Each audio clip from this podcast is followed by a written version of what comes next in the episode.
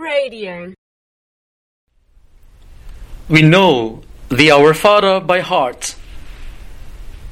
We pray it every day. It is almost a second skin to our spirituality as Christians.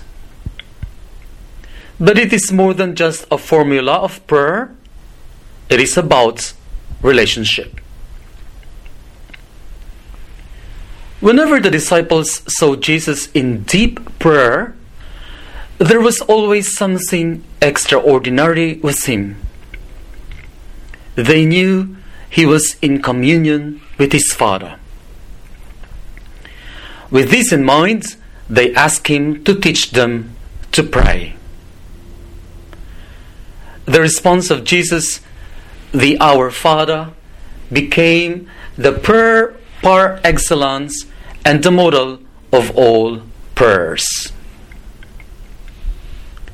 The disciples did not ask Jesus to teach them how to pray, but simply to pray. So Jesus did not just teach them a formula of prayer. For Jesus, to pray means to enter into a sacred realm with God as an expression of a special relationship between, between us and our God. It is called filial relationship.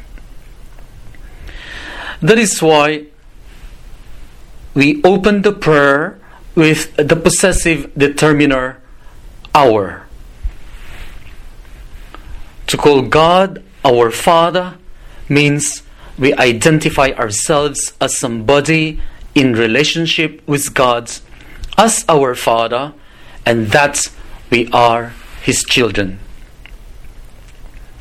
It is in the plural, which means that we also associate ourselves with the rest of those who call God their Father. The prayer reminds us of our connectivity with God and with our brothers and sisters, not just among those who profess our Christian faith, but with the rest of humanity and the whole creation as well.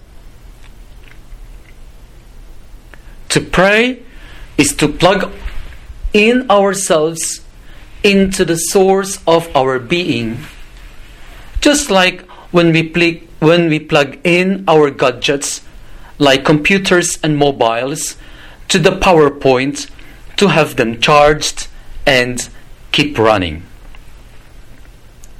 Without being charged, the batteries are dead and our gadgets useless, no matter how expensive they are. They are good for nothing. In the same way, whenever we pray to God our Father, we recharge the batteries of our souls so that being spiritually charged, then we are up to living a fuller life. When our batteries are depleted and down, we don't need a wall or power point the way we charge our gadgets, but a simple prayer like the Our Father to keep us going again. The Our Father as a formula of prayer is addressed to the Father, just like Jesus always addressing all his prayers and activities to his Father. The first part urges us to give something first to God, what is due to Him. Namely, to make His name holy and that His kingdom may come. We don't jump outright to our petitions without acknowledging our need to give to God, even if He does not need it, because that is required by justice. Then we tell Him our needs.